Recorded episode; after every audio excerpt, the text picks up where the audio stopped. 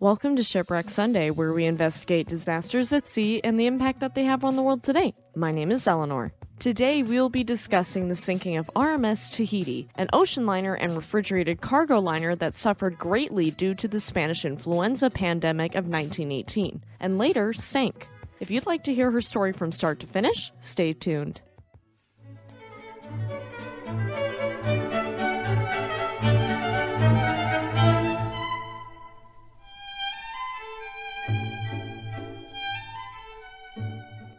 Quick disclaimer for our younger audience before we dive in. This story does include details of a maritime disaster resulting in the loss of a vessel, a pandemic, wartime violence, and death that may be disturbing to some audiences. Viewer discretion is advised for those under the age of thirteen. Please keep in mind that I'm not a mariner or expert in the field of maritime history, but I've done my research. Okay, everyone, let's get into it. R M S Tahiti, or Port Kingston as she was first known, was built by Alexander Stephen and Sons of Govan on the River Clyde for the Imperial Direct West Mail Company, a subsidiary of Elder Dempster Shipping Limited. She was laid sometime in nineteen oh three in yard number four oh three, being launched on April nineteenth, nineteen oh four, and being completed in August of that year. As for her specs, Port Kingston was an ocean liner and refrigerated cargo liner that displaced seven thousand five hundred eighty-five gross registered tons and four thousand one hundred fifty-five net registered tons, which is a ship's cargo volume capacity. In imperial measurements, she was four hundred sixty feet long, had a beam of fifty-five point five feet wide, a draft of twenty-seven feet, and a depth of twenty-four point four feet deep. In metric measurements, that's one hundred forty meters long, a beam of sixteen point nine meters wide, a draft of eight point two meters, and a depth of seven point four meters deep. For passenger capacity, she had berths for two hundred seventy-seven first class, ninety-seven second class, and one hundred forty-one third class passengers on four decks, with a crew of one hundred thirty-five. She was specially equipped with refrigerated holds with a capacity of thirty-six thousand three hundred seventy cubic feet, or one thousand thirty cubic meters, to carry fruit. As for propulsion, Port Kingston had two triple expansion steam engines, which powered two screws and were capable of producing one thousand four hundred forty-three nominal horsepower. With this setup, she could reach speeds of seventeen knots, which is thirty-one kilometers per hour and nineteen miles per hour. Her port of registry for Imperial Direct West Mail Company was Bristol, England, and her code letters were V T W H and her official number was one one seven seven one five. She would remain with her original owners until nineteen eleven. Port Kingston was also a very unique ship in that her hull was not the traditional black coloring we see for steamships of this era. Her hull was a beautiful dark forest green, with her keel being bright orangey red and orange smoke sasks to complement. Simply gorgeous. In nineteen eleven, the Union Steamship Company of New Zealand purchased Port Kingston, having her refitted in Bristol and renaming her to what we will call her for the rest of this video, R M S Tahiti. R M S Tahiti was to serve the route from Sydney, Australia to San Francisco, California in the Pacific Ocean, with stops in Wellington, New Zealand, Rarotonga, and Tahiti. She began working this new route on December eleventh, nineteen eleven. However, this wouldn't last long.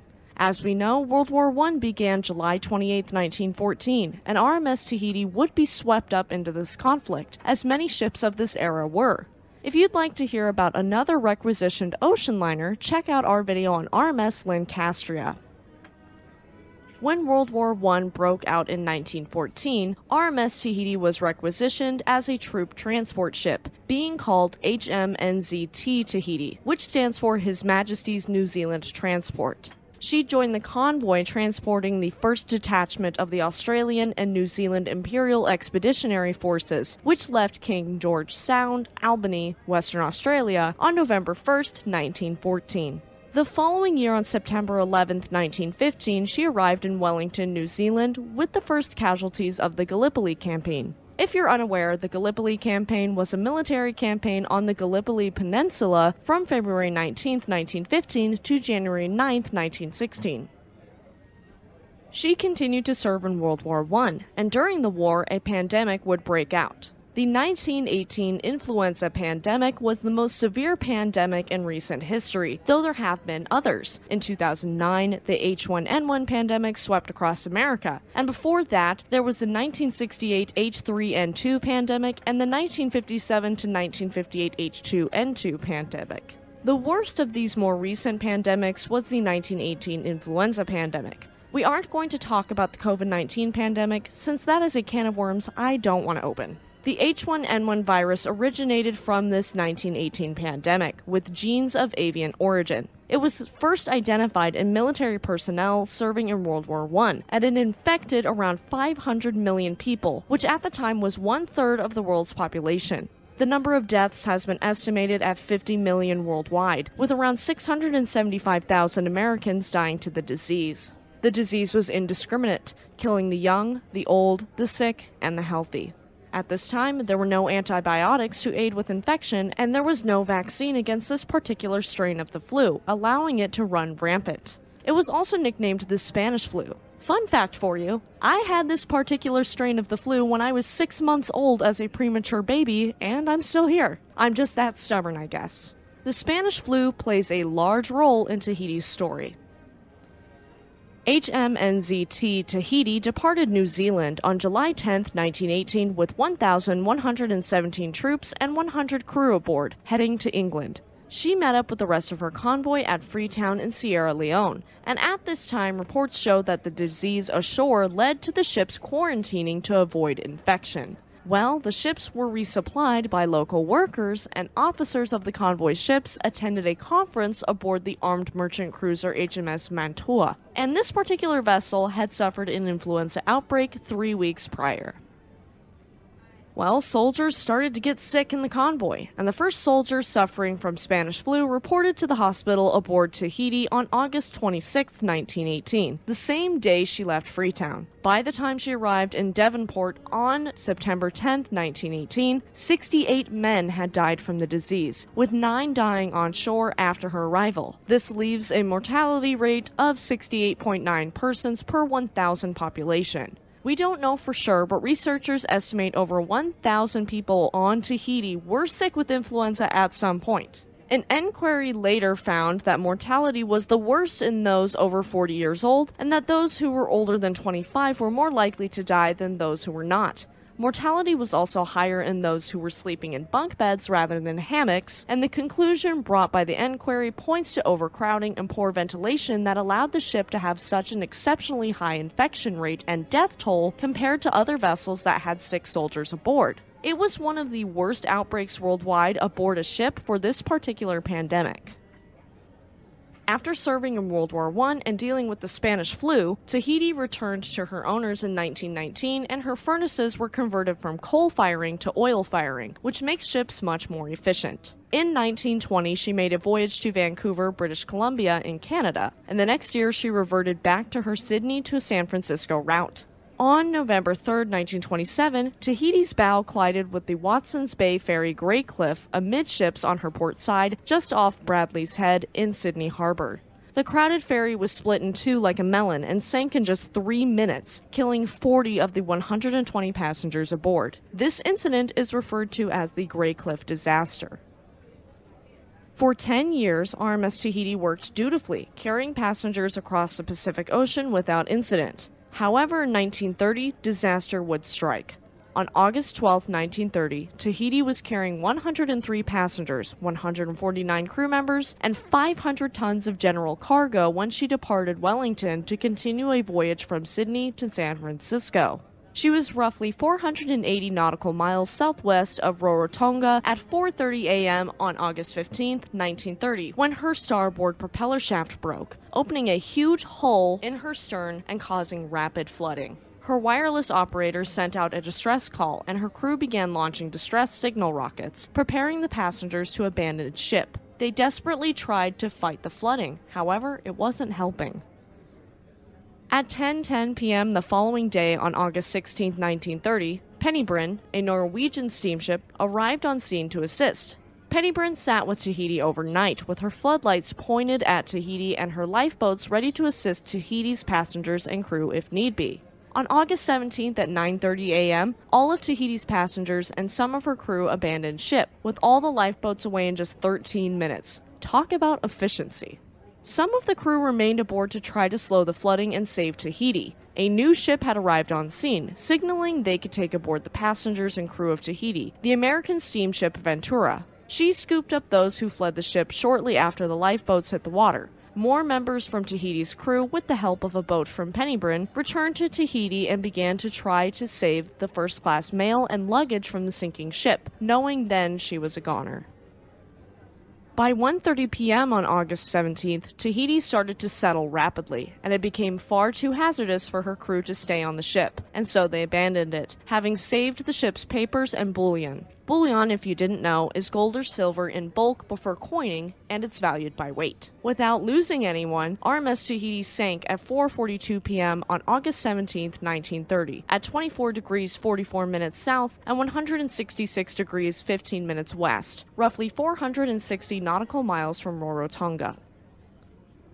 A court of inquiry convened in Wellington, New Zealand, and afterward published its findings on the sinking in a report released on September fifteenth, nineteen thirty. The report was issued by the United Kingdom's Board of Trade in London on December eleventh, nineteen thirty. According to the court's report, the sinking resulted from the breaking of the starboard propeller shaft that not only punctured Tahiti's hull at the stern and admitted water into her shaft tunnel, which the court said she could have survived, but it also tore a hole in the bulkhead that divided the shaft tunnel from the engine room and number three hold, which doomed her.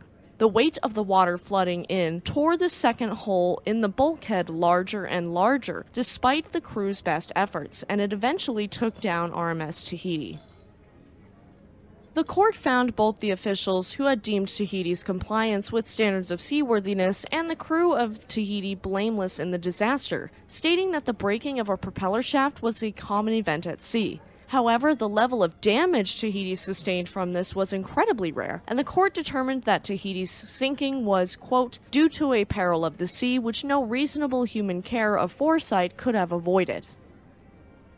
The court commended Tahiti's captain, T A Totten, for showing, quote, resource and cool, accurate judgment worthy of the highest praise, going further as to say that, quote, all ranks under him responded to the example that he set, and they noted the effort of the ship's engineering staff, too, saying the following, quote, on the engineers and the engine room and stokehold staff under them fell the brunt of the fight. For close on sixty hours, without sleep and without respite, the engineers directed and waged a gallant, losing fight against the relentless waters, working for long periods deep in water and imminent danger of the collapse of the strained and partly rent bulkhead that imprisoned the wall of water high above them. It was their courage and endurance that made it possible for the master to delay until the propitious moment Moment, the giving of the final order to abandon the ship.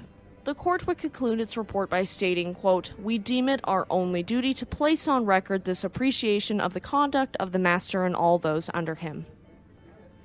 Covering a sinking with such a flawless evacuation and responsible captain and crew is so refreshing. Most of the stories I cover are not this way. For example, take Costa Concordia. Her captain chickened out and left before most of the passengers. You can check out our video on her to hear more.